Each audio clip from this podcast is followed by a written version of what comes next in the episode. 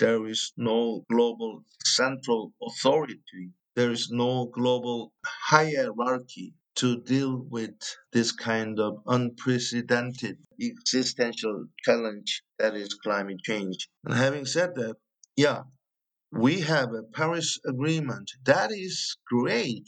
Even a professor, an expert like Daniel Yergin, one of the most important experts on energy, he says the world history will be divided before Paris and after Paris. But to my eyes, Paris Agreement is wonderful, but that's not enough. And we should integrate all the important parts of environmental agenda. So that's the uh, the the beauty of Global Environment Act